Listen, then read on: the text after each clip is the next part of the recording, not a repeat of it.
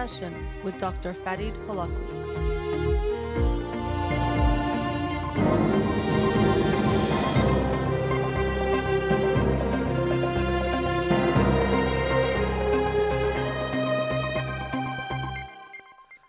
Good afternoon and welcome to In Session with Dr. Farid Holakouee. I'm your host, Dr. Farid Holakouee, and I'll be with you for the next two hours here on Radio Hamrah. Studio number to call in 310 441 0555. I'm a licensed clinical psychologist, so you can call in with any questions related to clinical psychology, including any emotional or psychological issues, parenting issues, and relationship issues as well. You can also follow me on Twitter or Instagram or like my page on Facebook to get updates on the show and suggest topics for the program. And the shows are uploaded at the end of each week to my SoundCloud page and free podcast on iTunes. Again, the studio number 310 441 0555. Wanted to announce the book for this week. It is Sapiens, a brief history of humankind by Yuval Noah Harari. Sapiens, A Brief History of Humankind. And it's a very interesting book, um, the amount that I've read so far, looking at the development of the human species. And it's much more complicated than I even really realized, but also looking at how things like culture developed and uh, evolved over time as well. So hopefully you'll join me in reading that. I'll talk about it next week. Um, speaking of which, Monday, because of the 4th of July holiday weekend. I won't be having a live show, so it'll be next week on Wednesday that I'll discuss that book. And another big thanks to Sarvanaz Amonat, who joined me Monday night to talk about her book Self Hell, which was the book of the week for last week. Uh, it was really interesting discussion and get to hear her inspiration, also describing the images that she included in that uh, wonderful book. So if you don't have it already, I posted links on my social media where you can go ahead and purchase her book. Wanted to start the show today uh, talking about a small short talk I saw by Dan Ariely. He's a psychology professor, who also has contributed to behavioral economics. He's written books like Predictably Irrational the on, and The Honest Truth About Dishonesty. And it was a short animated TED talk that he gave, and I'll post that on my social media as well. I hope you can check it out. Um, looking at how we view relationships and how that can have an impact in our lives. So, this is, uh, let me tell you a little bit about what he talks about. I'll share my thoughts as well. He starts off by saying that when we meet someone, um, or if we see people and we don't know them that well, they look better than when we get to know them more. In the sense that the more we get to know someone, the more we see their faults and flaws and their wrinkles and uh, whatever else it might be that they have blemishes. But the further away they are, the less we see that. Or even he talks about studies where when we make people, we put their make their image a little blurrier or fuzzy, hard to see, all people become more attractive. But then when you actually can see them a little bit better, then they become less attractive because you see all the flaw, flaws and faults and things of that nature. And then he uses this to talk about relationships. And actually, he mentions that it's not just in romantic relationships that it's this way. Even when companies are looking for a new CEO, it seems that they tend to think that someone outside the company looks more appealing than someone inside, or they have a more favorable view of people outside the company because they don't know them yet. They just see the polished resume, but they don't see the faults and flaws that this person has, unlike someone within their own company that they know well and they know about those things. And he says that they actually tend to pay those CEOs that come from outside the company more, but they also perform worse. So it's an interesting thing that we we do. We tend to think that someone from the outside is going to be better because we don't really know them yet to see those faults and flaws that we all have, whereas we'll judge someone from within our own company a little bit worse. So if we look at then relationships, when you're in a romantic relationship, you're going to be with your partner, and of course, you can grow more fond of them as you get to know them better, and you usually do, and you get more connected to them, and you have a relationship, and all of those good things that are there in the relationship. But then when you view someone outside the relationship, a, new, a potential partner, they're always going to seem better because you don't see those flaws. You don't see those negative points. And this is something we see a lot when people are in a relationship and they start thinking about straying or feel an attraction to other people and they think, wow, you know, so and so from work, he's just great and you know, he there's nothing negative about him from what you see so far because you don't know him very well. Or some a woman in, that you just start to meet and you think wow this person's so much easier to talk to her and she doesn't have all these stresses that i have in my home life with my wife. Well of course you don't have those struggles with someone you don't know that well and of course you don't see the faults or flaws in someone you don't know that well either. And he also goes on to say what can exacerbate this or exaggerate this effect is social media if you go to someone's facebook page they're just presenting themselves in their best light, literally and figuratively. And I mean literally, as in the pictures they post, they're looking their best and the lighting is good and they edit it and they Photoshop it and do all sorts of things. And you're only seeing them at their best moments. You're only seeing them in their best. So if you compare that to someone you are with who you see all of and you experience all of the good, bad, and the ugly, it can almost always seem more appealing. It's always going to seem more attractive because you're, like, oh, look, you know, there's none of those problems that I have here with my partner. I see them there. But of course, if you're then with that person, then you'll see that they have their own faults and flaws, as we all do. So this gives some uh, kind of credence to that idea of the grass is always greener. Yes, from far away, the grass looks greener because you don't see that there are parts of it that aren't growing so well or it's not so green after all. The grass you're within, you can see what's happening and all the stuff that's going on, but from far away, everything can seem really nice. So this is something to keep in mind if when you're in a relationship that you might look at your partner and now that you get to know him or her, you do see everything, the good, and you see that even more than you got to see at the beginning, but of course also more of the bad shows up the longer you get to be with someone. But recognizing that whoever you're with, they have these qualities and being in relationship means I am with you with all those qualities that you have, and I accept all those qualities that you have because I recognize that you also see me as a full human being with the good and the bad parts, and you accept that as well. So we have to keep this in mind when we're in a relationship that when you look outside, yes, the grass is always greener, but that's not really the case. It appears that way. It seems like everything is nicer and, and easier um, than it is. He also talks about commitment in this short talk.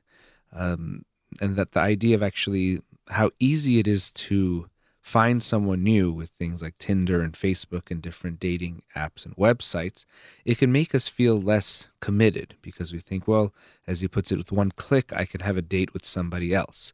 And you look at your partner and you think, oh, he or she, you know, isn't so great. And look at him. And I go online and you go to a dating site and everyone is again polished and putting their best pictures on there. And you think, gosh, this seems so much better and more exciting than what I have in my life.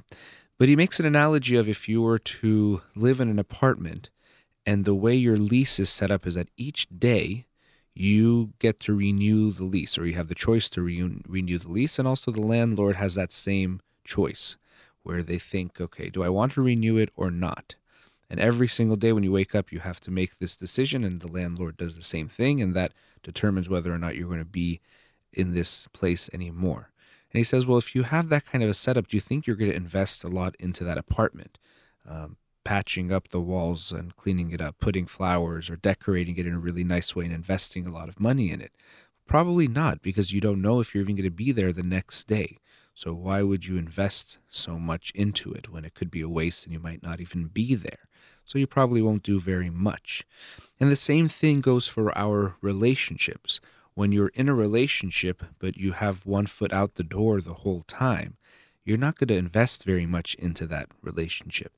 And this is why I know some people think, oh, I, will hear people say things like, I don't believe in marriage, or why put a label on something, even in getting in a relationship. And, you know, it's a very common thing people say when they don't want to be in a relationship is, I don't believe in labels, or I don't believe in uh, commitment or monogamy, or whatever else they might say. And everyone can make their own choice. But we do have to recognize that when we don't invest or when we don't commit to a relationship, we're also less likely to then invest in that relationship. Why would I spend so much time investing in it if I don't know it's going to be there tomorrow? is there a guarantee that your relationship is going to last forever? Of course not. We can never make that guarantee. And even when people get married and they make that commitment to each other, we all know that it doesn't mean it's impossible for that marriage to dissolve or for there to be a divorce. But we recognize that these two people are committing to each other that I'm going to work to make this relationship work. I'm not just going to give up on it when it gets difficult or complicated or if there's a rough patch. That's why we say things like through sickness and health, uh, you know, through the good times and the bad times, whatever else, whatever else we go through, I'm going to commit to it. And without making that commitment, it's hard to expect that a relationship will work. So when it comes to things like marriage, I know people, especially nowadays, think, oh, it's old fashioned and it's things that people used to do, but why should we do it now? There's no reason to do so. There is some um, benefit that comes from committing to your partner to committing to that relationship. Because when you do so, when you say, I am in this, I am committed to this, well, then you are saying that I am willing to invest in it as well. And so is your partner. And so it means that I'm not going to just look for someone else as soon as things get rough. And especially when people on the outside already look better, well, this makes even a worse recipe well, I'm not so committed to you, and there's so many wonderful options out there that don't have the problems that you have, even though they do, but it appears that way. This is a recipe for people to not be very committed and for relationships not to last. So, although it's a little bit old fashioned, to me, this idea of committing to someone and even making that declaration that I commit to you for life has a lot of uh, benefit to the both people and to the relationship. We're saying, I'm fully committed to this and I'm going to fully invest in it. The other option is, eh, I'm not so sure I'm committing to this. And as a result, we know we're not going to invest as much into making the relationship work. And relationships are a lot of work, as I've talked about on the show so many times. You have to be ready to face some rough times. And even that expectation is very important. The fairy tales that we sometimes think and we want to believe about love and relationships that it should always be good and be nice and happily ever after that's very misleading and unfortunately pushes people to end relationships because they think well oh look this isn't happily ever after. We're fighting or i haven't felt good in the relationship for about a week or even longer and i don't feel very good that must mean i have to call it quits this is not the right one because i'm expecting things to be happily ever after and to be easy but that expectation is not the reality. The reality is that it's going to be painful. Some parts won't feel good. You won't. You'll have fights. You'll have difficulties. Sometimes you won't feel as connected. There's these ebbs and flows of the relationship that we have to ex- expect, and because of that, be ready to then work through them. And that's again where the commitment comes in. I'm not just going to leave when things get rough. If I know they say every morning you should choose your partner again, and I think it's good to make that commitment to your partner every day. But if using that analogy of the landlord and the person renting the apartment, if every day you really had to choose is today, do I want to be with my partner or not? Are things feeling good or not? There might be many days where you would say, no, I don't want to be with him or her. But recognizing that the commitment means we're going to try to make it work and recognize there are these ups and downs, the relationship is very different. So I thought the talk was very interesting because it makes a few very important points to keep in mind. The first one that people on the outside are always going to appear better than who we are closest to because we don't see those faults and flaws. And although they have them, but they're not apparent to us, and people just appear more attractive. And then also that when we don't fully commit, we don't fully invest. If we're not committed to our partner and to the relationship, we're not going to invest as much time, energy, effort to make it work. And this is going to make it more likely that it doesn't work. So, commitment can go a long way in that regard. All right, we've reached our first commercial break. Again, the book for this week, Sapiens by Yuval Noah Harari. Studio number 310-441-0555. You're listening to In Session with Dr. Farid Holakouee. We'll be right back.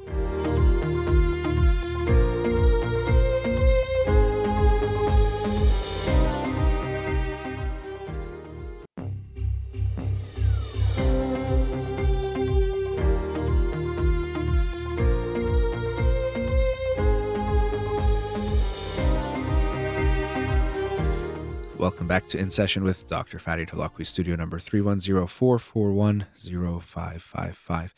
In the previous segment, I talked about a small talk I saw by Dan Ariely, which I'll post on my social media, where he talked about how people tend to seem better the less we know them, as far as they seem more attractive when we don't know them because we don't see their faults, flaws, and blemishes. And that also when we don't commit to something, we're less likely to invest in it um, whether that's your apartment or if it's a relationship where you won't feel like you're going to commit. If you're not committed, you're not going to want to invest as much into it. But I also mentioned a bit, and I wanted to talk more about having realistic expectations when it comes to relationships, because this is very important to understand what we're getting ourselves into and also know what we want when we're getting into a relationship and if those expectations are reasonable and realistic or not, because very often people enter relationships with unreasonable expectations or unfair even expectations, and that leads to lots of problems and complications. Things don't work out. And there are extra things that complicate it, including things like gender roles and the changes that we're seeing um, as far as masculinity, femininity, and the roles of men and women that also add to this as well. So, to begin with, you have to really ask yourself do I want to be in a relationship? There's nothing wrong with not being in a relationship or getting married, but you have to make sure if you want to do it, it's for the right reasons.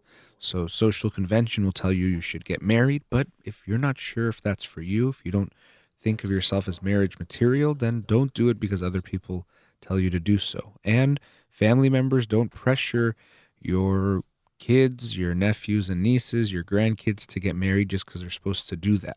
People should get married because they want to do it, because that's the decision they want to make. And specifically, that means I'm ready to be in a relationship or in a in setup where I'm going to have to always keep someone else in mind. And of course, then if you have kids, more people get added to that equation. But am I ready for that to really always be thinking of someone else? Doesn't mean you neglect yourself. And absolutely, you know, I think we have to make sure we take care of ourselves first. But in essentially every decision you're making, everything you do, that partner is in mind. That person is a part of your life. And because of that, there is going to be a level of compromise in your life at some level. Sometimes people, that's why they don't want to get married. They say a relationship is going to hold me back. And I don't think it necessarily is the truth. It's going to have to hold you back in your life. But at some level, you'd have to be ready to commit to someone and to always have them in mind, meaning that yes, there will be some compromise and your life won't be exactly the same as if you were alone. But for most people or many people, they think it's going to add to their life, not take away.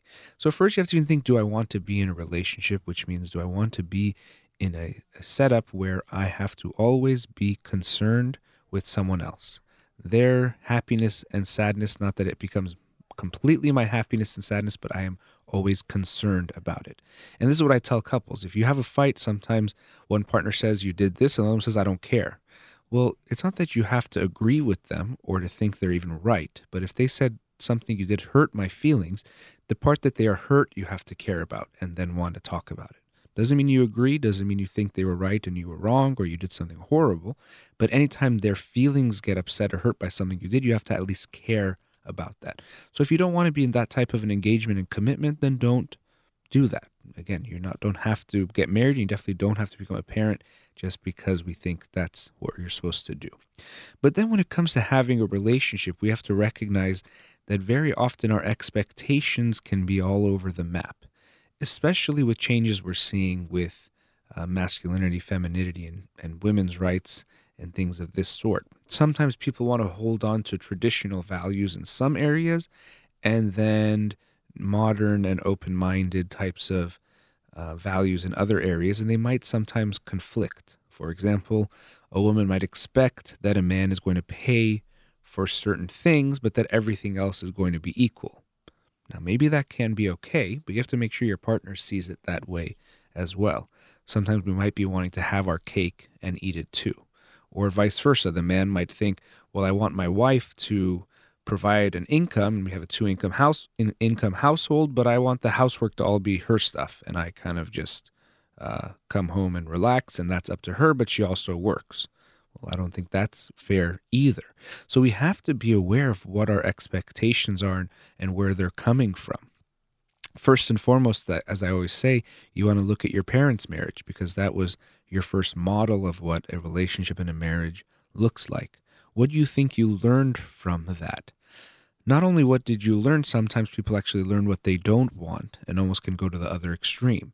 If they saw that their mother was controlling towards their father and now they're a, a man developing to find a partner, they might be so afraid of that that they'll be almost allergic to anything from the wife that seems like input or her wanting to have influence on the husband, which could be a negative thing. So we learn in, in lots of ways from what we saw in our parents. Sometimes we replicate what they had or we try to recreate it in our lives, and sometimes we react completely against it. But we have to have an awareness of what we saw because that is likely going to impact what we're willing to expect and accept.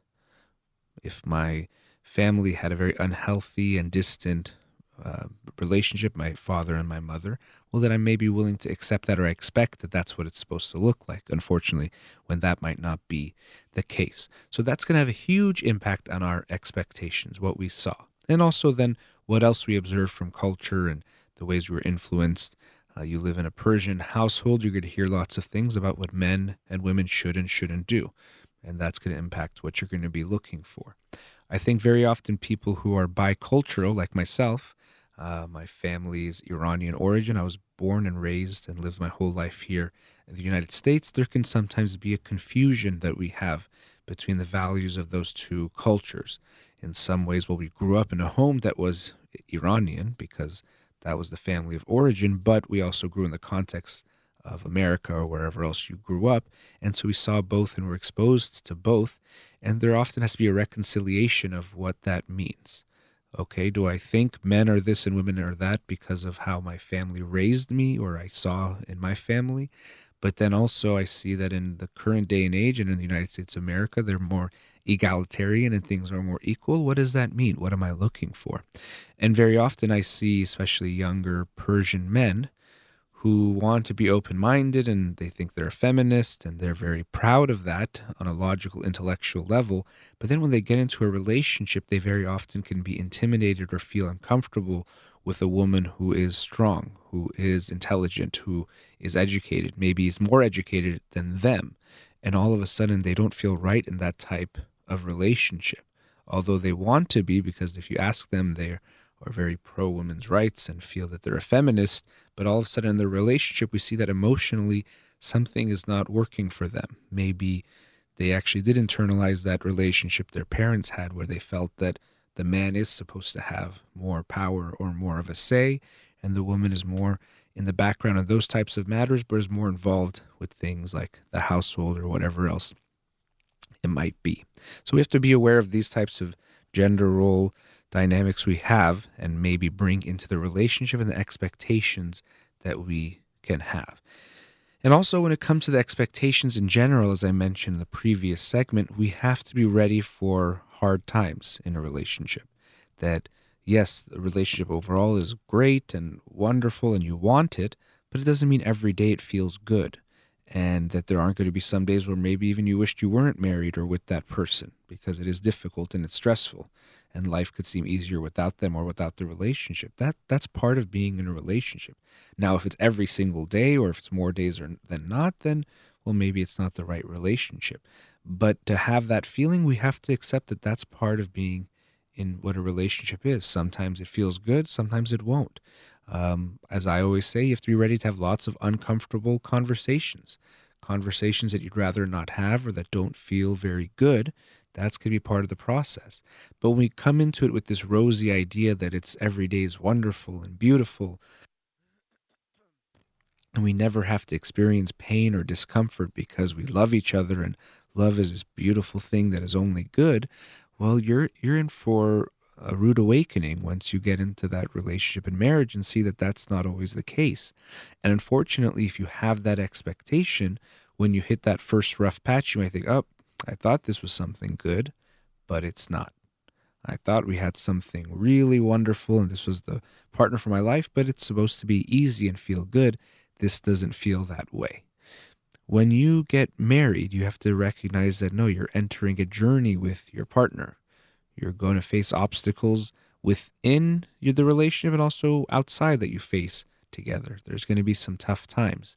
I always say that the wedding is not some finish line, it's a starting gun because this is where the real journey begins. This is when you start to go through life together and and face those ups and downs within the relationship, within yourself and with life and the things that you face together.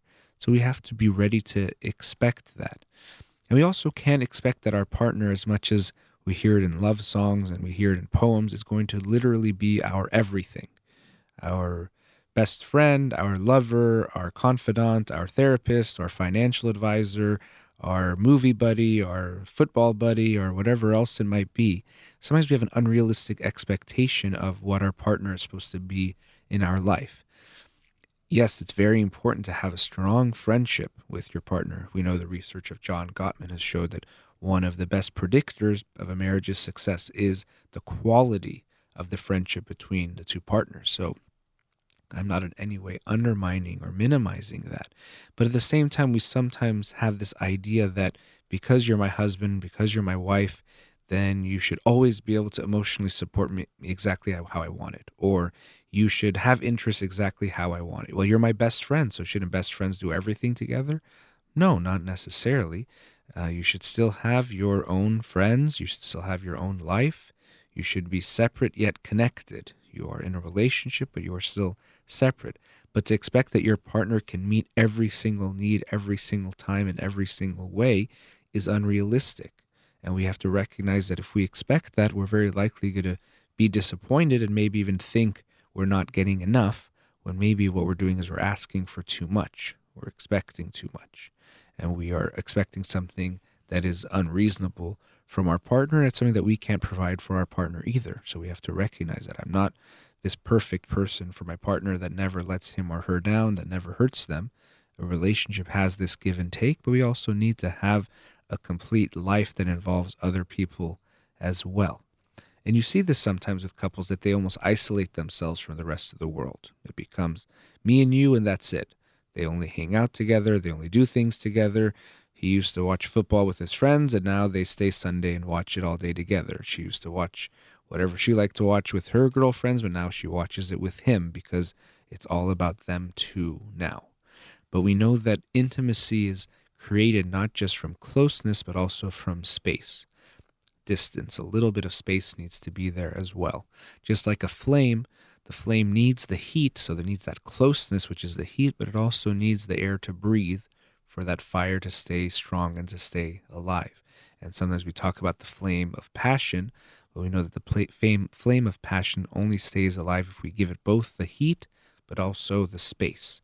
Partners are together and they spend time together and they enjoy it, and then they go and do some of their own things on their own. And when they come back that, that actually creates more heat to keep that flame alive. So we need to find that balance between closeness and space. And we have to recognize that we have to balance our expectations with reality, that recognizing that my partner isn't everything for me every time is realistic and to recognize that a relationship feeling good all the time is not realistic either. It's sometimes going to feel bad, it's sometimes not going to feel very good. And we have to accept that and, and embrace that and realize that that is not a sign necessarily that the relationship is wrong, it's just that the relationship is real. Real relationships don't feel good all the time. And as I mentioned before, make sure that what we expect from our partner is realistic and makes sense and that we're on the same page. If you want your husband to be a certain type of husband, but that's not what he wants to be, or if you want your wife to be a certain type of wife and that's not what they want to be, and vice versa, you're going to be in for some trouble. And these are some of the things that you need to discuss and talk about before you make that type of a commitment. All right, we've reached our next commercial break. Studio number 310 441 0555. You're listening to In Session with Dr. Farid Holakouee. We'll be right back.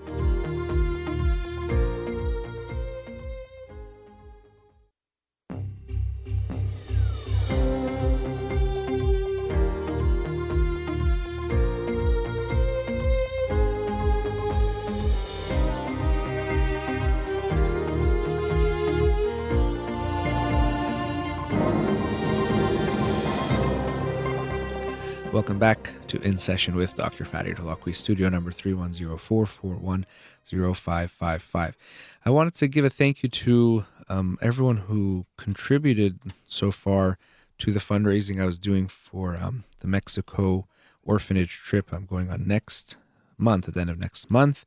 Uh, already I reached the goal of $1,000 by a little bit, and so you can still contribute there. I put the links on my social media, including my Instagram. So I just wanted to say thank you to everyone who made a contribution, and I'm very excited to go on that trip uh, to be there for the whole weekend with the kids there at Ranchos Los, de los Niños um, in Mexico at the end of next month. Um, and in reading this book, Sapiens, uh, and I'll do more of a full summary next week uh, about it, but looking at how history has developed and how um, we've expanded. One of the things he talks about how in any big group of human beings, bigger than let's say 100, 150, something like that, it's hard to maintain social order without some types of hierarchy, or that's what we've seen throughout history. So in Hammurabi's code was written, the king then he there was three levels of people essentially. There was the the wealthy people, there was the commoners, and then there was servants. And then you see how differently people were treated, or the laws were so different based on that. Or even when it comes to women's rights back then, of course, was were far worse. That even if someone hurt a woman, they would have to pay to the father or to the husband. You know, the woman is essentially considered property of that individual. But in different places, different things became the hierarchical type of a um, rubric or way we measured it. In the United States, for example, race has been, for several hundred years, a big differentiator of who is given more rights and who isn't, with the blacks being not given rights, the African Americans, and the whites having that privilege or having those um, rights. We've seen that, and that continues to exists and has an impact. And he talks about something very important that I thought was worth mentioning. I really think the book is very fascinating. But when we look at something like race in the United States, um, for many years, of course, we had slavery in the United States. And then in 1865, essentially, slavery was abolished and no longer was slavery legal. But of course, didn't this didn't mean that all of a sudden everything was good and easy for the African Americans in the United States, that all of a sudden things were easy for them. Not at all. They obviously were still struggling. There was, a, in the South, still a lot of resentment about the ending of slavery. They didn't want it to be this way. But even still, they didn't have the same opportunities as everyone else. Of course, if an African American then went for a job interview, they still didn't have as good of a chance as someone who was American, or, or sorry, white American, um, had.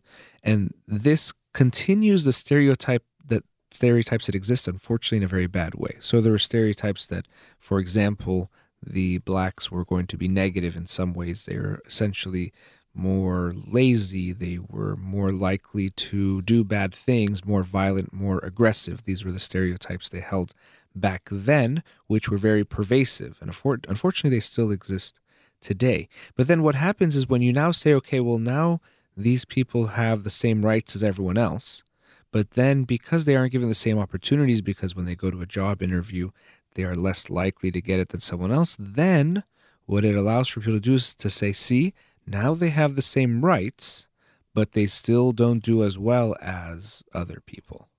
Not recognizing that it's in fact that very discrimination that's not allowing them to succeed we don't see that it's a self-fulfilling prophecy or it's a circ- circular type of a argument or uh, impact that it's having. So we say because we don't think of them as good as us we're not going to give them their jobs and then we say look see they have opportunities they don't give jobs. This is proof that they aren't as good as we are. So not recognizing the impact that these um, stereotypes these prejudices that we have are having on certain individuals is very harmful and unfortunately continues to reinforce those very racist stereotypes that we have. So, to live in the United States today and to not recognize that we don't have equal rights for all people, we have equal rights on paper for all people, but to think that we have equal rights for everyone uh, is to me someone who is not at all aware of or facing the reality of what we experience or people experience in the United States. Even when it comes to gender, we know that we have equal rights on paper, but there's still a gender gap as far as pay goes. So even there, we don't have it. But then when we look at, for example, the African American community, still there is so much racism that is so pervasive and even on a systematic level that to really look at all the facts and not see it means that we don't want to see it. We tend to want things to be fair or to believe that they are fair. We could even, there's even a psychological term, a need for a just world. Uh, this is actually also partially why we blame victims at times. If something bad happens to someone, rather than thinking, well, bad things can happen to good people or it can even happen to me, it's much easier for us to blame the victim. Well, she was dressed a certain way, so maybe that's why that happened to her. Or he did this or that, so maybe he deserved that consequence. It wasn't just something unfair.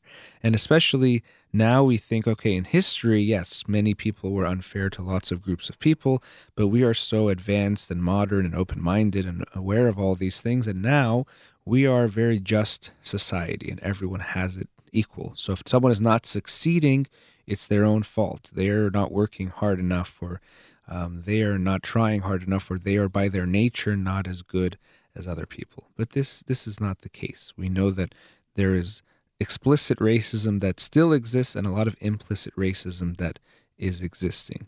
Not only that, another area where we see huge discrimination in the United States is between the wealthy and the poor. And there is this belief um, partially from capitalism, but also just a very self serving one, that the wealthy are wealthy because they worked harder and the poor are per- poor because they have less abilities and they work less hard. And, and this is not true. We know that wealth begets wealth and poverty begets poverty. It's very easy, or a lot easier, I should say, for someone wealthy or born into a wealthy family to become wealthy or continue that legacy of wealth. And it's much more difficult from someone who's born into poverty to come out of poverty, to make their way out of it. Not because they're lazier, they're somehow worse, but because things are harder for them and they aren't given the same opportunities. But it's a very, very self serving thing to think, I'm just wealthy because I worked harder. And if I look at someone who's poor, again, this just world's feeling, well, they must have done something less to be there. And I've done more to earn what I have. And people very often, you know, they love the rags to riches stories, and I think they are very inspiring to hear them. But then sometimes people use that as evidence that there isn't anything holding people back. Well, if I know this poor guy and now he's very wealthy, that means every poor person can make it. That's not what that means. Equal opportunity means that everyone has the same chance to make it. It doesn't mean that it's impossible for someone to make it. We're saying make it fair. That's like saying, hey, we're going to run a race tomorrow, and everyone who is from certain country is going to have to wear 40 pound shoes. And then we're going to race. And then, yes, there might be this person who is so incredibly in shape and strong that although wearing those 40 pound shoes, he wins the race one time. You say, see, you can't say those 40 pound shoes are holding yourselves back. Look at this guy. He made it. So that excuse is bogus. I'm not going to buy it anymore. No, that doesn't mean things are fair. That means that despite things being unfair, sometimes someone can overcome those obstacles and that unfairness. So we can't use that example. I've heard people say, oh, well, look at Oprah. She's made it and she's African American. So don't tell me things are harder for African Americans. Yes, there's going to be a few Oprahs and Obamas and other people that can make it despite the challenges and things holding them back. But that doesn't mean that things are fair as a result. We can't take that as meaning that we throw everything else out because there are a few exceptions. When you consider how many more people of other, for example, of the white race, or how many more men can make it compared to women in different things, that tells us something is unfair. And of course, a lot of these issues, especially in the United States, are conflated in the sense that we have um, a lot more poverty in areas that have people that are from minorities, especially the African Americans and the Latino community. So if these things get conflated and become even more complicated and intertwined, but we see that, for example, there are a lot of African Americans living in poor neighborhoods who also don't get as many opportunities, don't get the education they deserve, and are faced with a lot of challenges. And it becomes very easy to then couple those things together. Every Thursday, I go to Skid Row and I see incredible, uh, and I say incredible in that it's shockingly sad, the poverty that you see. Just in the about a block or so I walk from where I park my car to go in, you see just very sad sights, things that really, when I look at them, I think no person should be living in this type of condition. You know, they're on the street and you can tell they're sometimes mentally very ill, physically not in good shape, very likely having a hard time having food and water, especially when it's been hot and you're, you know, I just imagine, oh, I can't wait to get in my car and sit in my air conditioning. Then I walk there and I think these people are sitting on the hot pavement and they can't go anywhere. They have nowhere to go and they also don't likely have lots of clean water to drink. And this is how people are living. And it's very easy to think, well, these people chose it for themselves, or they're lazier, or they are bad people, or they're just druggies, or whatever else we like to tell ourselves to convince ourselves that this is somehow okay. But to me, this is unacceptable that we let humans and people, our brothers and sisters, live in this type of condition. And you're telling me that that person has an equal chance to make it. Okay, and let's say you think that person chose to get there, which I don't agree with. People don't become poor just from being lazier or making bad choices. It's much more complicated than that. But what do you say to the children who are born into that? I go and tutor these kids at the Skid Row Learning Center, part of School on Wheels, and these kids are born into homelessness. I hope you don't think in any way they have um, some responsibility for being homeless, that you recognize them as an innocent victim of what's going on. And we know that children who are homeless don't get to take advantage of the educational system the way that kids who are from more affluent communities do, from things such as the instability of their housing environments, not getting the supports and resources they need, even the schools not being as good in poorer neighborhoods, amongst other things, and the various challenges that they face. And that's why we need organizations like School on Wheels to try to bridge some of that gap and to give them um, some more support and resources to help them take more advantage of the educational system so that maybe they can uh, get them, their, themselves out of this cycle of poverty and homelessness because it is challenging. I would hope very often when I hear about charity organizations, I think they're great and I love School on Wheels, and it's been a great experience for me that I've gotten so much out of it. I'm so happy they do the work that they do. But sometimes it makes me think, well, why don't why do we have to have things like organizations taking care of this? Why are we not as a society doing more?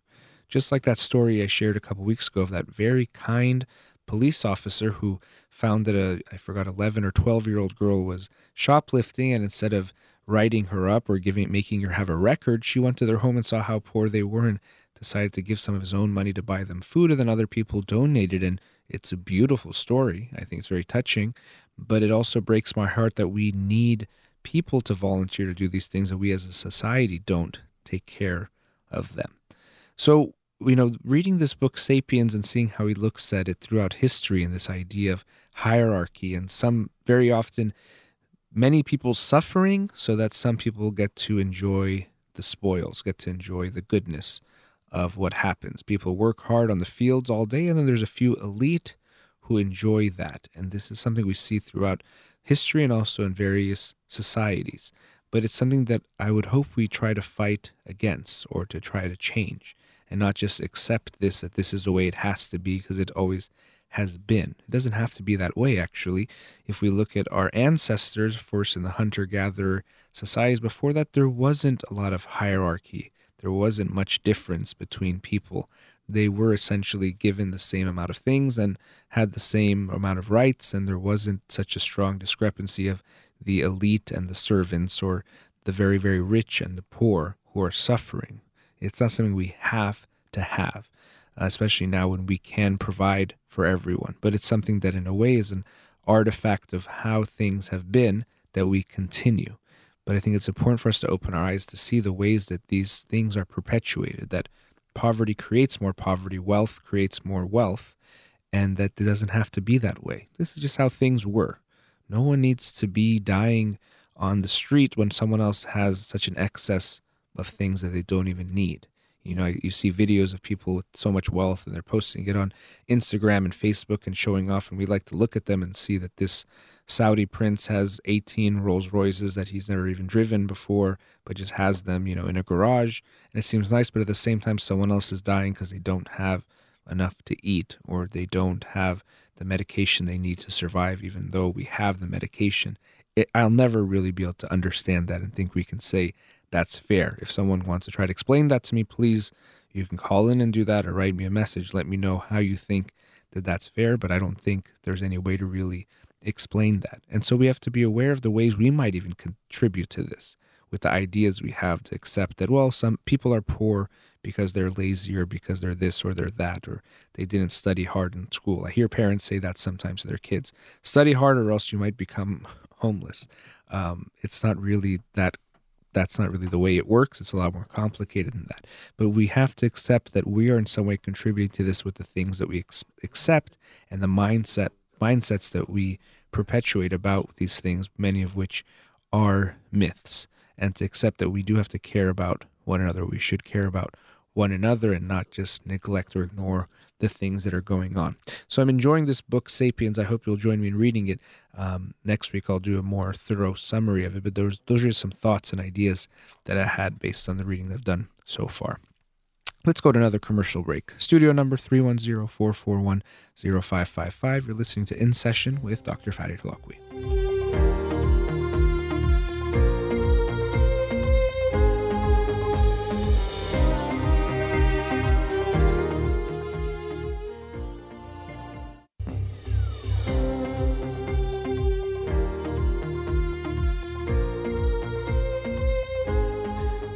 Welcome back. Studio number 310-441-0555. Let's go to a caller. Radio Hamrah, you're on the air? Yes. Hi, thanks for calling. Sure. Dr. Freddy, I have a question for you. Sure. And that is, uh, you know, I'm sure you're aware of the, uh, some of our cultural, Iranian cultural, whatever mm-hmm. you want to call it, that um, we have some prejudices Yes. Uh, against uh, uh, African Americans, against Arabs, against etc. Mm-hmm. Unfortunately, and, it's etc. Yeah, I agree with what you're saying, and unfortunately, it's etc. Because it doesn't just stop there. But I, I, definitely agree. Yeah, go ahead. Yeah, etc. As in different religions, mm-hmm. etc. And uh, but I was wondering if you can expand on on the idea that how is it that, say, Iranian woman or man or child can coexist or even live with or hang out with, uh, say, African American um, man or woman or, or in their schools. How can they coexist? Yeah, they can, can they? Yeah, why is it? Because there is there is an idea that it's preferential to um, marry a white American rather than a black American, or it is preferential to uh, send your kids to a school that is mostly white than than black or Hispanic or etc. Mm-hmm. Why should we not follow that? Okay. Well, why should we? Why should we be uh, open and believe that humans are all humans and etc. Okay. Well, I, and I, I appreciate your openness because you know a lot of people might not say it as openly as you did, and unfortunately, I do agree with you that many Iranians do hold those mindsets and those ideas that you you you just mentioned. That mm-hmm. especially when it comes to the Af- African Americans and even Hispanic community, when you live in somewhere in Los Angeles where you see a lot of both, you do see very strong judgments. And you mentioned yourself even it doesn't not limited there to Arabs and to other groups as well. Um, so to begin with, one thing I think is worth acknowledging is that all of us have, at some level, racist ideas or values. We might not realize them, but at, at some level, we might have them.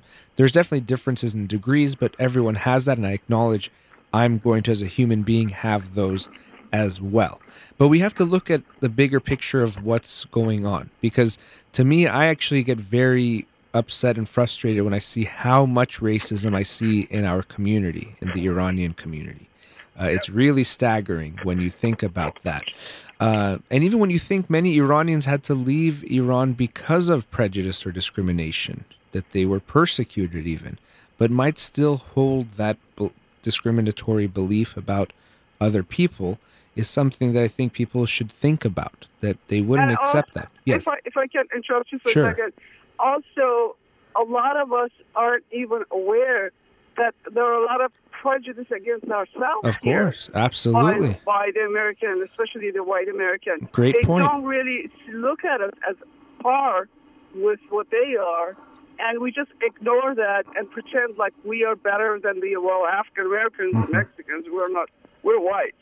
I think that that's actually such a good point and maybe something that can give all of us we think about some perspective. Yeah, Iranians that came here and even still, you know, you can get prejudice against you for lots of reasons. You know, you hear lots of Iranians they still say, "Oh, they did, you know, they didn't they didn't accept us because we were Persian," or even explicitly they've had racism against them, being called names, "Go home terrorists," do this, do that, whatever it is that we get, and yet we obviously don't think of ourselves as less than anyone else. Sometimes we might even think of ourselves as better than, but nonetheless, think about how that person who's yelling to you, go home terrorist, in their mind, they see you as less than.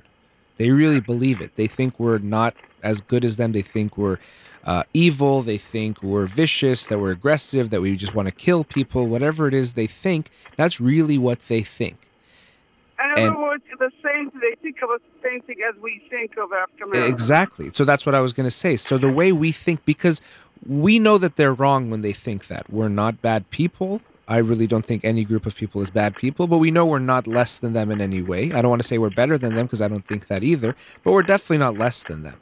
And so the same ideas we hold about other groups, as much, much as in our minds they seem like truths. That's the thing about the human mind. When we believe something, we don't think of it as just an opinion or belief, it seems like a truth. So in this case, it's somehow that African Americans are whatever it is, fill in the blank, less than, and we should think less of them. I would hope that people who are listening recognize that ex- is exactly the same thing as when someone thinks we're less than some other group. Exactly the same thing. I'm sure someone listening thinks, no, no, no, but when we do it, we're right. When they think less of us, they're wrong. No, it's the same thing. When you think less of another group, it is because of some belief you have, not based on some kind of truth that they're less than. And I would hope, and I think, you know, Iranians, we, in our culture, we're so big on things like status and title and the way things look. And we can be very prejudiced, actually, as a, as a culture in general.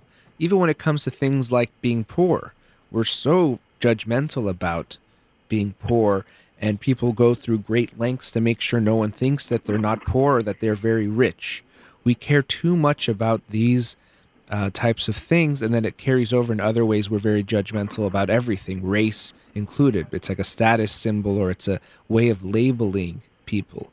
We're not a very, it's not a very open minded culture, the Iranian culture, unfortunately, or the way we have been. And we, we definitely take that into things like you know race uh, absolutely so i just want to remind people when you have a racist thought about another group imagine someone calling you a terrorist and telling you to go home and how true you think their statement is and how right they are to believe that and think that and think i'm being just as stupid when i think that about other people about another group now your question of like how can we coexist i would say very easily now of course when we're from different cultures, whatever it might be, an Iranian coming to America has a challenge of trying to fit in culturally. So I'm not saying there's no challenges when we have different cultures, but just as an Iranian can come here and assimilate and acculturate um, to America, they also can go to another country and do that, or meeting different groups of people, we can do that as well.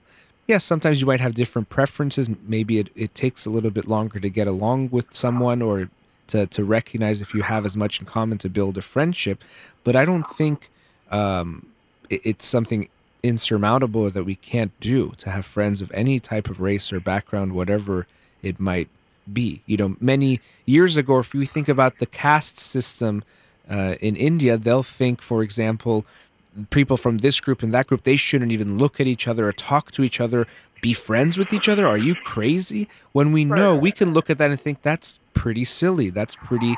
If you ask me, I, I know you want to respect their culture, but there isn't really a basis to it other than this myth that they've created, a shared myth that actually um, Yuval Noah Harari talks about in this book, Sapiens, a shared myth, right? That Right. there are people from certain groups, even they have people they call untouchables. It's so heartbreaking that you aren't even supposed, they just have to basically scavenge and try to survive their life because Right. no one will even look at them, touch them, marry them, anything.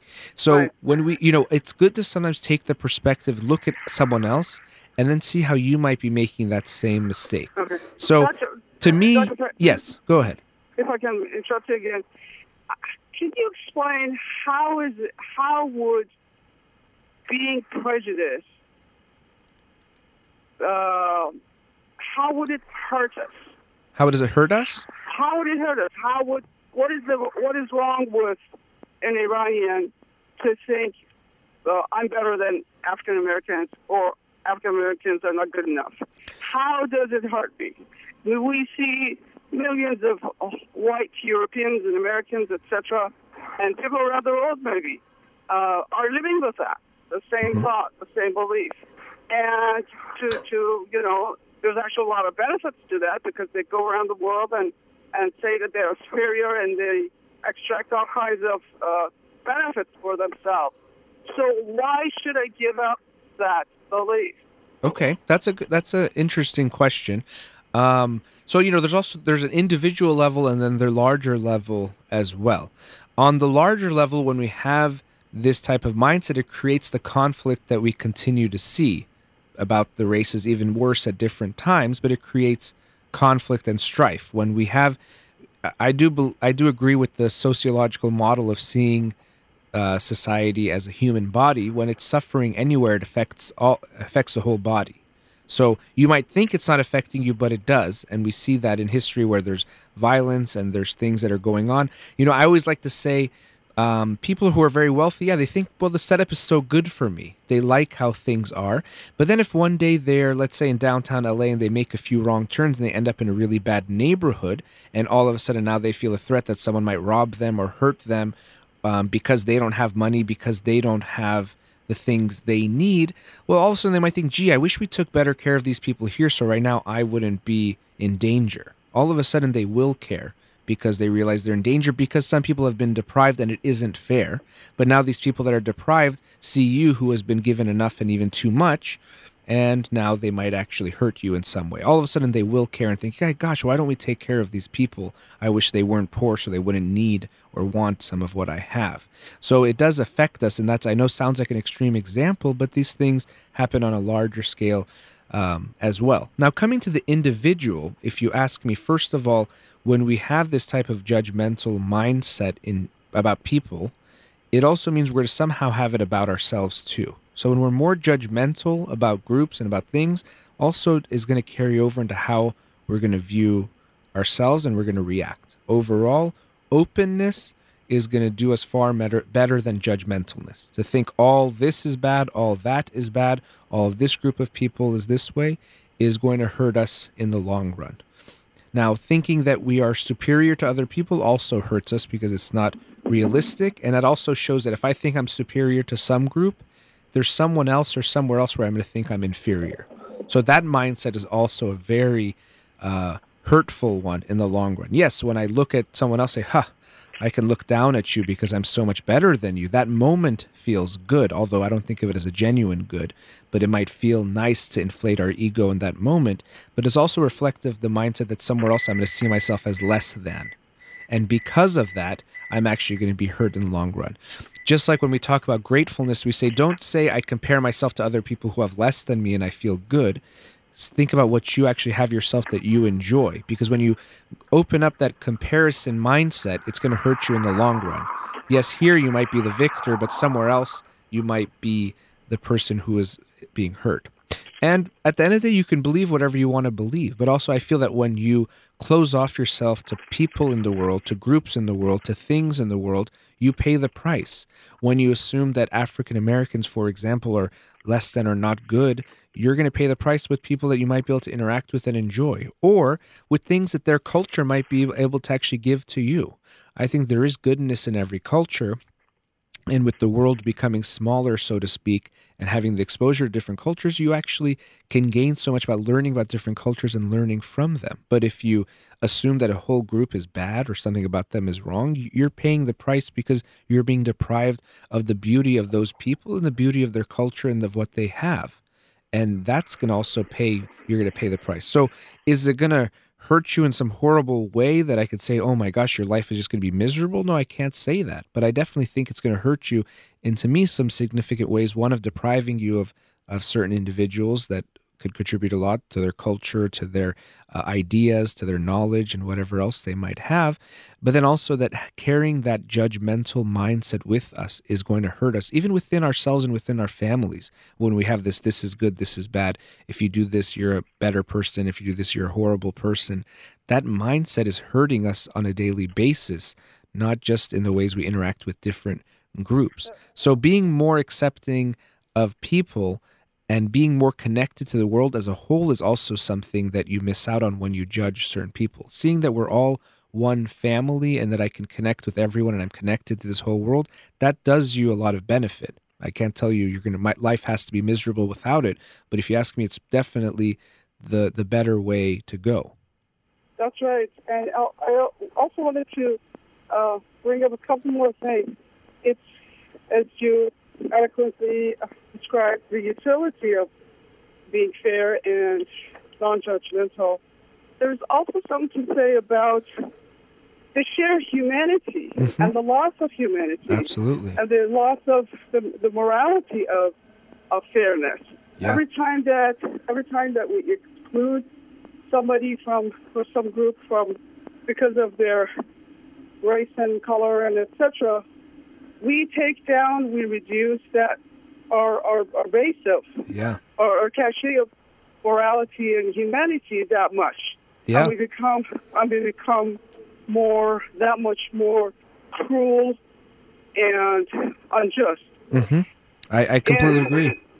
And the other thing is that um, when on an individual level, when we think of, oh, I'm going to marry this guy or send my kids to that cool because uh, there are so many African Americans there or Latinos there, etc. That might be util- uh, beneficial to you at, at the moment, but the fact is, think about the society at large, the larger society that does exactly the same thing to you. Mm-hmm. The larger yeah. society expands, takes that acceptance of that prejudice and says, okay, we'll just have a law now mm-hmm. that uh, schools can exclude kids that are of a different race, just basically take us back to the 20s in, yeah. in the States.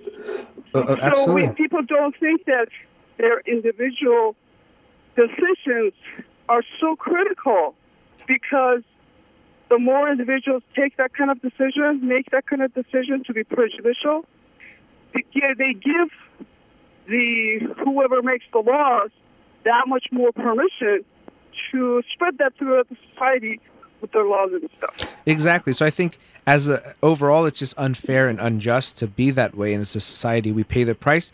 But you know, you never know when you're the group that then gets chosen next to be excluded. I think when we saw the travel ban being, you know, talked about and being uh, a big issue here in the United States, all of a sudden people did care about discrimination in the Iranian community because we were being right. discriminated against.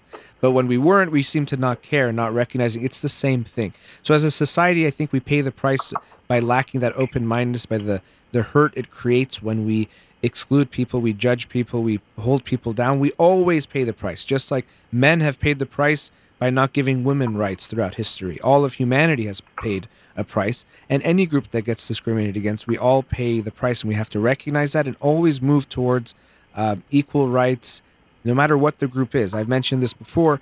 W- with each new type of thing that comes along, for example, women's rights. Should women have the same rights? Okay, I guess they should. Should gays have the same rights? I'm not sure. Should transgender? We're still talking about it. Everyone should get equal rights. It's not. It's called human rights for a reason. Every human being deserves them, and every human being deserves them equally. And we don't need to think about well, does this group deserve it or not? If they're human, they deserve it. Let's not get into a conversation or discussion. We don't have to even think about it.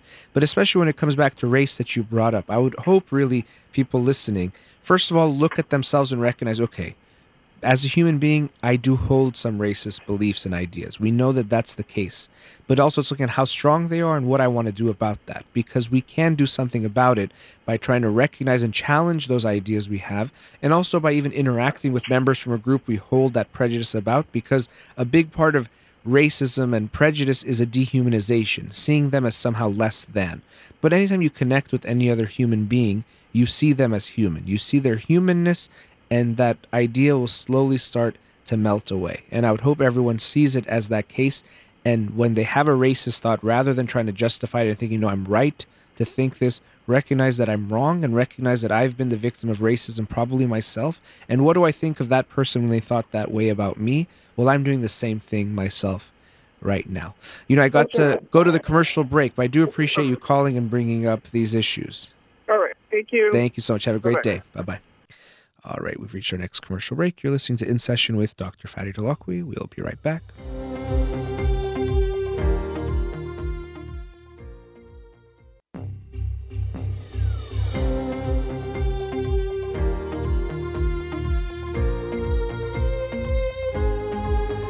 Welcome back. Let's go to another caller. Radio Hamrah, you're on the air. Hi, how are you? I'm good, thanks. How are you?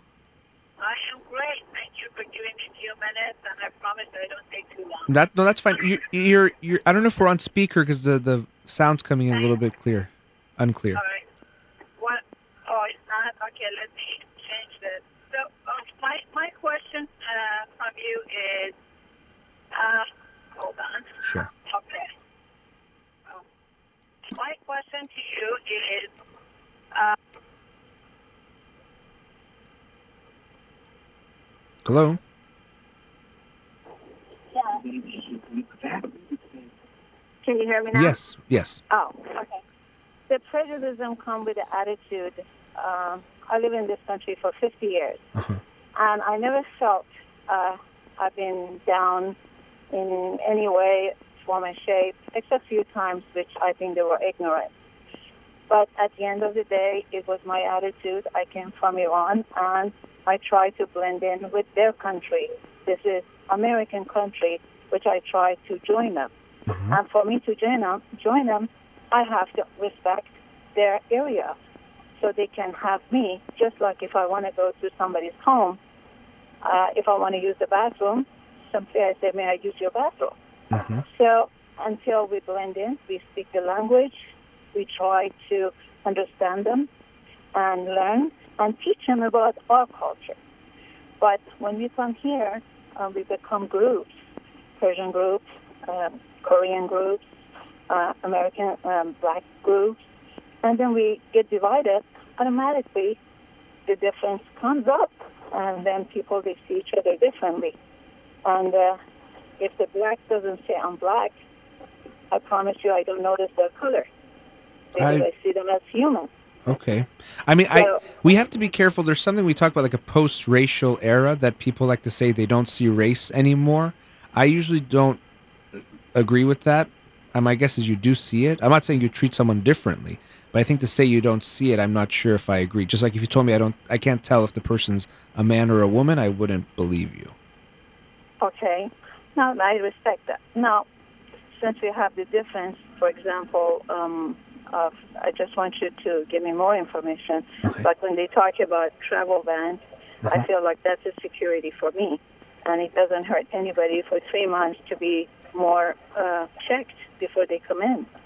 And that doesn't make me look like because I'm Iranian or I was born in Iran, now I'm being treated differently.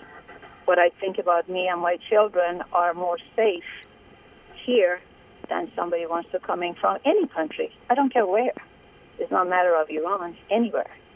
So that's the way I see it. Uh, do you agree with me or disagree? Well, I think with it's? I think it's complicated because okay. For also, I want to comment. You know, you said people come to this country and they kind of go to their own groups, and that in a way, it's like you're saying that was not a good thing. I think it's, you know, people come to a new country. they're going to miss their old country, and they also having that sense of community is important.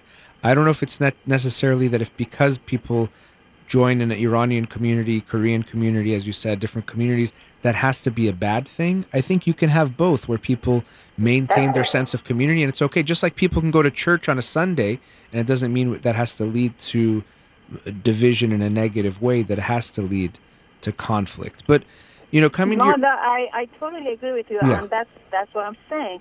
I said before I want to introduce my culture.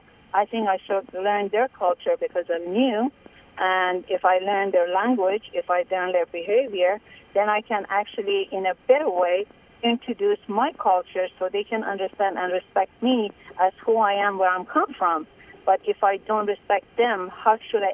Uh, uh, how should I expect them to respect me just because of this country gives so much to everyone and say this is a free country, so we take advantage of it. That's But- what I'm saying. but what do you mean by take advantage or not respecting it? The take advantage means this. This is a freedom of speech, so I can do anything I want. I can speak this language, and so what? But if you go to Iran, we see we don't have any of these things. Uh, take advantage of uh, the whole system, in my opinion. I am here. I don't have any difficulty. I deal with, I own a business. I deal with every different type of people, and I never ever see them or judge them way. And I do agree with you. We do have, we do have some kind of a prejudice with our, within with ourselves. But I think we more and more when we focus and we bring it up more and more. When we uh, always say uh, certain things, then the other person will notice it. Um, if we don't, we just as a human to another human, I think we can communicate better. We can uh, share better. Uh, I take my American friends to Iranian restaurant and I explain to them what is and what's not in their language. If I don't learn the language, how can I? And Iranian are very smart people. They're educated, smart. I'm so proud of them. Uh, which we are the culture, we are multilingual, and we learn and we cope with America. But what I'm talking about in general, majority of people don't. I don't. When I see a black man or black woman, I see a human. But unless they don't specify it, I am African and I'm black and this and that, then suddenly it goes to my brain. Wait a minute. Okay, I see different way of thinking. Okay, if they don't bring it up, I don't notice it. That's what I'm saying, and I, lo- I love to hear your opinion. Well, I, I but I, uh, the idea I'm getting from you is that if we don't bring up race, somehow these issues are going to disappear, and I don't think that's true. No, I think they can blend in better, not disappear. If nothing ever disappear. no, but well, I mean, it almost sounds better. like you're. I mean, I, I know there's a school of thought that people talking about race are creating more racism, um, and I don't I think. I have a question. Yes, Kobe, uh, Kobe, the basketball Yes. basketball player. That's right. Everybody loves him. okay. Everybody loves him. I bet you my life nobody see his color. I, I think everyone does, absolutely, without a shadow of a doubt. Uh, Even when he had his rape case, the issue of race was involved too, because the girl was not was white. So I, Actually, I don't. my I- husband is the attorney, and he's the one he he helped them. okay. Uh, and I know that. That- But So I'm saying I don't. I think everyone can really, you know, even look at LeBron James during the NBA Finals. Right before the first game, they someone wrote to his home and they put the N word on his uh, house with spray paint. I mean, so although people love LeBron James and respect him as a basketball player and want will pay money to go watch him play, it doesn't mean that his race disappears at all. Um, you don't so, think media had anything to do with the race to be more noticeable? Uh, I think media plays. Media, of course, reflects um, society, but and also can play a part. But I think race is a very real thing. Before the media was talking about it, it was huge, and it's still there. So I think we have to actually be willing to talk about race. That's why I, I, I see where you're coming from. But for me, rather than let's just not talk about it, pretend like it's not there, we have to have these uncomfortable conversations about race. That it's very real. That things are still not fair in this country. I don't think that at all. And we have to talk about it. Um, and so to avoid it, I think actually it allows for the problems to perpetuate and continue. And people saying they're facing discrimination, I think we have to at least hear them. Even if you don't agree with them, we have to listen to what they're saying because it's a very real issue. And to me, we have to be careful about the idea of not seeing race because this post-racial America, people say, well, Obama's president, so that means there's no more racism. That's not how these things work. Yes, Obama was president, but people were saying things like, you know, horrible things about him because of his race, even though he was president. It doesn't mean that racism has disappeared. It's a very real thing. The African American community still faces many more challenges than the non African American community. There are lots of statistics that can support that, including the fact that uh, the drug use between whites and blacks is about equal, but there are about nine times as many African Americans in jail for drug related issues than, than there are whites. There's something more to it than just to say uh, it, it's in their heads or it's because people talk about it as an issue. Systematically, things are going on that I think we can't ignore. It's uncomfortable. It doesn't feel good to have this going on, but I think we have to be aware of this and recognize that the prejudice that they are into and maybe for you to integrate yourself into this culture has been easy and that's wonderful but i don't think it's fair to say that if someone else is having a challenge that they're to blame that it's only their fault you know it actually it wasn't easy i had I'm sure to it wasn't. a lot of time time and effort to it and Mhm. learn it i had to learn it i had to taste their food and see if i like it or not or I, I remember how quiet I was because I couldn't pronounce certain words, and I thought people would laugh at me uh, if I say it. It wasn't as easy, but because I wanted to live in this uh, land, a country, however you want to put it, uh, I thought there is a challenge, but I, I wanted to face the challenge. I wanted to do it and not to escape it. And uh, like I said, I, I do see what you see, very much so. I see people in the street. I see people do need help. And uh, abs- absolutely, if we can help, we should help them. yes But Wow. in the other way is, I think we should look at people in a different way, and our attitude and our behavior makes a lot of difference in our community, uh, uh, from home to outside. Mhm. But I want to go to another issue quickly, Okay. and that is about marriage. I was fascinated the thing you were saying. Uh, I love to hear you now from now on. This was first time I was listening to you. And uh, about long distance marriage. So I happen to know someone. Uh, they they got married uh, because of uh, some kind of difficulty. The person was away, uh, extended uh, more time to stay in the country, and uh, from Canada. And now because of immigration issue, uh, he has to stay and go through the process, and they are married. But during the year of marriage, they have a lot of issues, uh, and they see the difference. For example, the girl think uh, he should send a ticket for her to go see him, and he feel like if I send you a ticket to come and see me after a week or so, you have to leave, and it's more painful. So, what do you think? Let- there's a yeah. distance- Well, how about this? Because we're at a commercial break, and we'll talk about you know long distance relationship and marriage also after the break. So just hang on the line, and we'll we'll talk after the break. Okay. Thank you. All right. Thank you. You're listening to In Session with Dr. Farid Holakouee. We'll be right back.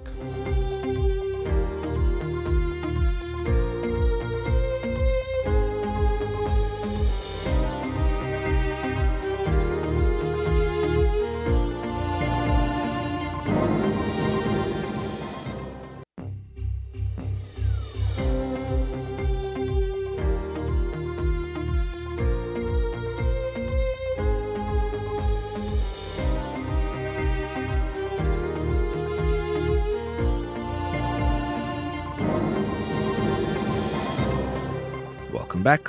Uh, we actually lost the caller before the break, so we'll go to another caller. Hello, Radio Hamrah. You're on the air. Hello.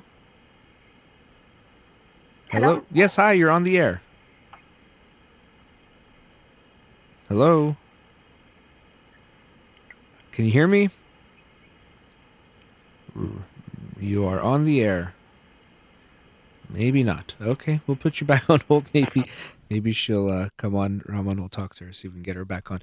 You know, but before the break, um, we did. Uh, the caller that did call in um, brought up some important points that I did want to talk about, and something I did mention about this idea of living in a post-racial America.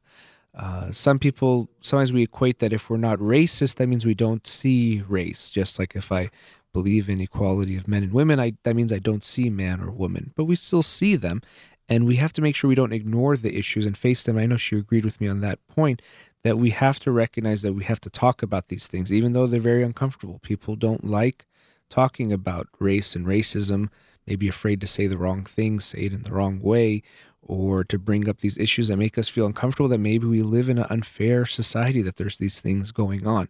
But i hope we continue discussions. One of the reasons i want to have the discussions on the air but that we continue them because the only way we'll overcome something like this is not to ignore it and hope that it goes away or pretend that we don't see it anymore but that we have to talk about it and face it head on. But it looks like we do have the caller back. Let's see if we can get her on the air. Hi radio Hamrah you're on the air Hi, Dr. Farid Holakouee. Thank you so much for taking my call. My pleasure. time. Thanks for calling. Um, thank you. And uh, I, my question is about my 15-year-old. Um, I think uh, probably she had this issue long back, but we never recognized since she was in elementary school. Um, always the teacher, they were talking that she is not consistent in answering the questions. Uh, she was mostly when she was reading the book, she was paying more attention to the details and instead of getting to the point. Um, so she couldn't answer the the comprehension questions very directly. And um, but she still was a good student. She was an honor student when she was in middle school, but now she's in. Um, uh, high school and first year. She's freshman, and basically um, she got a lot of C's and D's, and that was so surprising. Um, one one thing that I've noticed um, that the the last day of school, the consultant contacted us, and uh, he said um, she's very lonely. She she usually uh, sits by the teachers to eat during the lunchtime. She's super, super shy when she's around teenagers. And uh, she's a little bit overweight, so I don't know if that's the case or anything else. But I put her in like a volleyball class.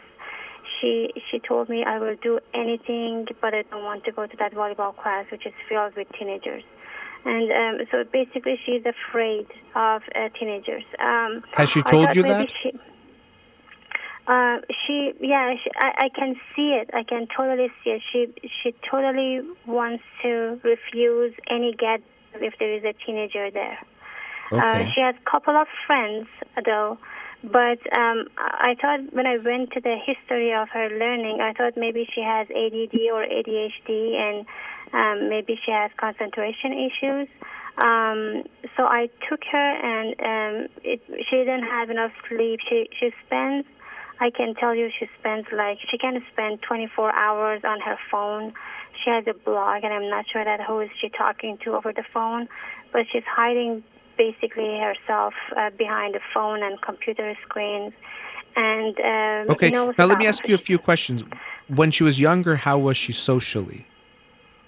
Uh, she was good, but when the elementary school that she was in, there was multiple um, incidents. When she was in kindergarten, uh, she started talking when she was, uh, I think she was three years old. She was, she started talking very late, and when she was in elementary, in kindergarten, um, a boy started laughing at her, and uh, you know they had, they were doing some kind of, I don't know, um, stuff, and she had like those scissors that is round that is not actually dangerous.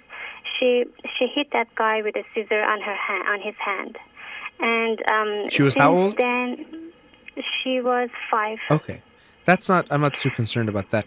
Okay, but socially was she able to interact because I'm I'm wondering are you seeing a big change in how she is socially? Was she able to get along with kids her age and now she doesn't or was she always having a hard time with kids her age? She was she was always like that. She always first find a lot of friends and then she lose all of them.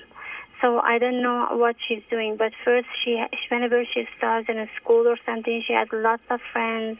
She starts going out and making you know plans, all this stuff, and after a while she lose every single one of them. During elementary school, she was invited only to one birthday. Um, so the whole all the uh, years you mean? All the years together? all the years in elementary school. Which, Okay. You know, usually they get the kids invite each other Yeah. a lot. Um, and When- she was only invited one time for a sleepover. Does she get along better with adults than with kids her age? Uh, she she she is very shy, but she's totally fine with the family and most adults also. But when when it comes to the kids her age, she is she she wants to disappear. She she doesn't want even to get involved with them, Well, you know, I, especially if there are new people. Yeah, I know you're worried about the ADHD, and it's possible, although maybe it would have showed up in different ways. I'm worried more about depression and also like a social anxiety and how she sees herself seems really, uh, her her view of herself seems very low, and that's Uh-huh, my yes. my concern. Does she have any brothers or sisters? She does have a sister that is ten years older than her, so there was a big That's a very big gap. Yeah. age. Okay, so in a lot of ways, she was an only child, um, Yes. for the most part. Um, They get along very well, though. She, uh, the big sister, always uh, coming to our house, and they spend a lot of time. And she, um, my 15-year-old adore her. So Okay. Well, that that's good. They have that relationship, but you know, she grew up kind of alone. When you see her socially, does she seem like she has a hard time communicating, interacting? Is she a little bit awkward or off socially? Yes, she is awkward. She has some kind of interest that no other kids they have it. And when I talking when she was in elementary school to the psychologist, she was in Pokemon, which was which was like 10 years old.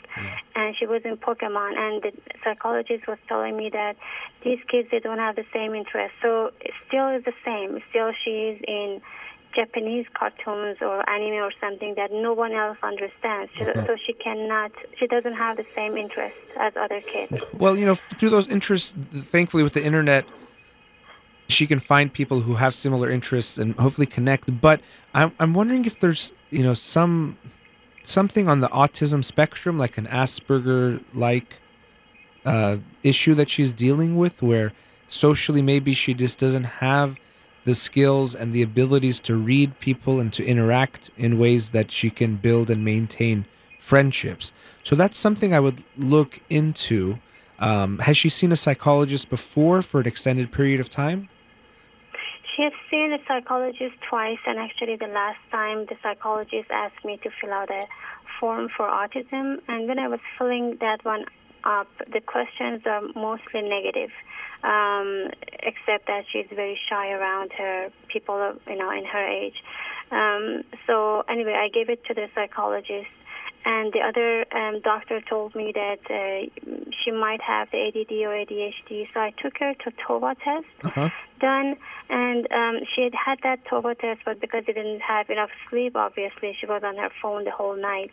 Um, the TOVA test came pretty low, and um, the, the worst thing happened. And the psychologist back there, when she did the TOVA test, she said, She's. I said she's pretty smart. She just cannot concentrate. She told me, no, she's not smart at all. Look at, and it was in front of her.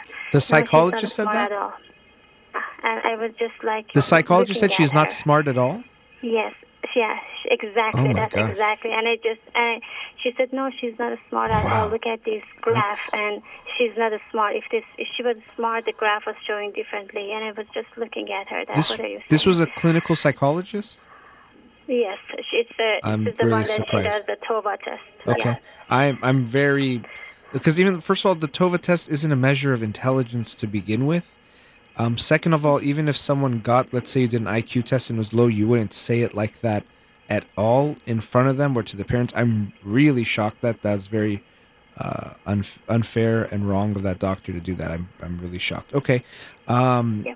uh, I, I'm I'm I'm still feeling something like the Asperger's. If you're saying she's having such a hard time making friends to that the degree you're talking about, it, it seems like she's having some big trouble socially. And there are things that she can. I, I would take her. You know, if, if she's only seen two psychologists or two sessions up to now, I'd say that's obviously not enough. She needs to see someone. Of course, talk to her, see what she wants to do herself, uh, to get a better assessment, understanding. And then she might need some type of services. You know, for people who might be struggling the way she is. There's even things like social skills classes, where they go and they learn some type of basic social skills, how to pick up on cues a little bit better, and just how to engage a little bit better because it seems like that's a struggle and she needs that. And um, if her grades dropped off the way that they did, it could be attention and concentration, but also depression leads to issues like that, including attention and concentration. So eh, she seems to be struggling and not feeling very good. And I, I would say most definitely she needs to see someone. ADHD is possible, but that's less of what I'm concerned about. It, it could even be there, but more I'm concerned about these other things that socially she struggles so much and that isolates her very much. And she gets stuck in her phone and, and really doesn't want to interact with people. And I wouldn't just say put your phone away, but start to help her to have uh, better opportunities and better uh, experiences socially because right now she's really suffering.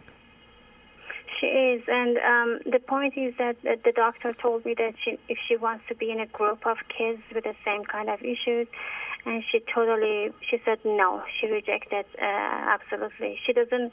If you w- want to go to like a party or something, she says no. So she, so she's basically. Um, um, just she that's her and the phone that's that's that's her life Yeah. and, um, Now, when you talk to her, does she say she wishes she had friends? She has a couple of friends I know, but did she say I- she wishes she had more social? Like, does she seem disappointed in her social life, or is she like, I have? Yes. yes Okay, so I'd yes, focus on that. cry- Yeah. Yeah, she was crying the other day and said, I, I uh, ate alone again uh, Hmm. today in the classroom, in the in the school, and she was crying. And she said that was the worst day of my life. So, uh. So- I think she's shy. She cannot connect with the people. Yeah, it's bigger than time, she wants shy. Yeah, we're talking about more than shy here. It's stronger than that.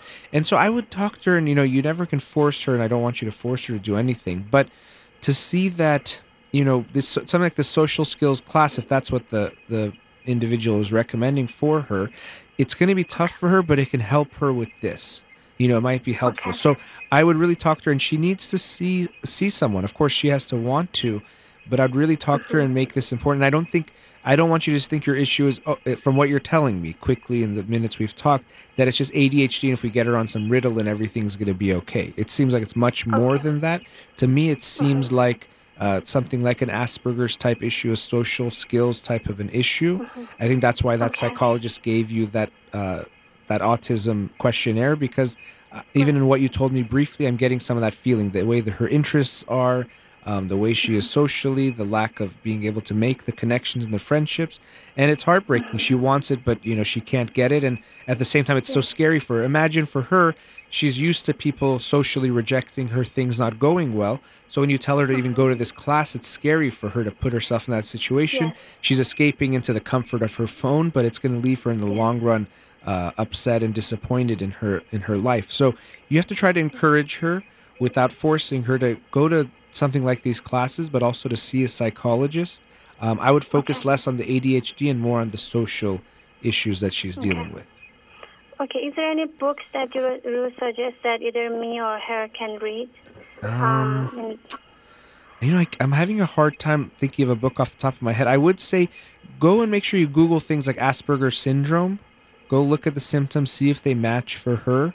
But really, you know, there's no book specific. If I think of one, I'll announce it on the air soon. But nothing comes to my mind right now. But I'll definitely look up, Okay. see if that relates, if you see those overlap, and also again encourage her that you know it's difficult, you know she doesn't like it, but it going to a class like this might help her make friends in the long run and see if maybe you can get her you know to, to motivate her to go in and do that and definitely meet with a psychologist and she deserves somewhere to go talk about what she's going through. Okay, all thank right. you so much. thank you so much for calling your take care. all right. Bye-bye all right. Thank you to all the callers and the listeners out there and to Rahman here in the studio. You've been listening to in session with dr Farid Holakouee hope you have a wonderful day